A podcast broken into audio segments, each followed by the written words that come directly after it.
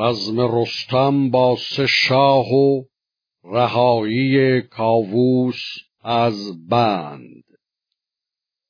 دگر روز لشکر بیاراستند درفش از دو روی بپیراستند. پس پشت پیلان درفشان درفش به گردن درون سرخ و زرد و بنفش. به هاماوران بود صد ژنده پیل. یکی لشکری ساخته بر دو میل. از آواز گردان به توفید کوه. زمین آمد از نعل اسپان ستوه. تو گفتی جهان سر به سر زاهن است وگر کوه البرز در جوشن است. بدرید چنگ و دل شیر نر عقاب دلاور بیفگند پر. همی ابر بگداخت اندر هوا برابر که دیدی استادن روا. سپه بد چو لشکر به هامون کشید سپاه سه شاه و سه کشور بدید. چنین گفت با لشکر سرفراز که از تیر مژگان مدارید باز. سر باره بینید و یال و انان دو دیده نهاده به نوک سنان. اگر صد هزارند و ما صد سوار فزونی لشکر نیاید به کار. برآمد درخشیدن تیغ و خشت. تو گفتی هوا بر زمین لاله کشت.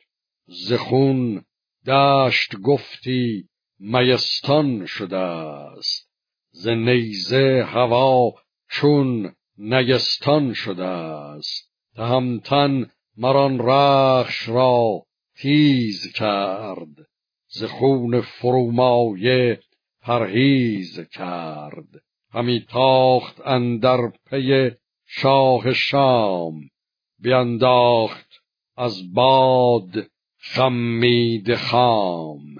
میانش به حلقه درآورد گرد. تو گفتی خم در میانش فسرد ز زین برگرفتش به کردار گوی چو چوگان به زخم اندر آید بروی. بیفگند و بهرام دستش ببست. گرفتار شد نام بردار شست. زخون خاک گل گشت و هامون چو کوه. ز کشته افگنده از هر گروه. شه بربرستان گردن فراز گرفتار شد با چهل رزم ساز. ز کشته زمین گشت با کوه راست. چو هاماوران شاه زنهار خواست به پیمان که کاووس را با سران سوی رستم آرد ز هاماوران سراپرده و گنج و تاج و گهر پرستنده و تخت و زرین کمر بدین برنهادند و برساختند. ز کشور سراسر بپرداختند. چو از دژرها کرد کاووس را همان گیو و گودرز و هم توس را سلیح سه کشور سه گنج سه شاه سراپرده و لشکر و تاج و گاه سپه بد جز این خواسته هرچه دید به گنج سپهدار ایران کشید.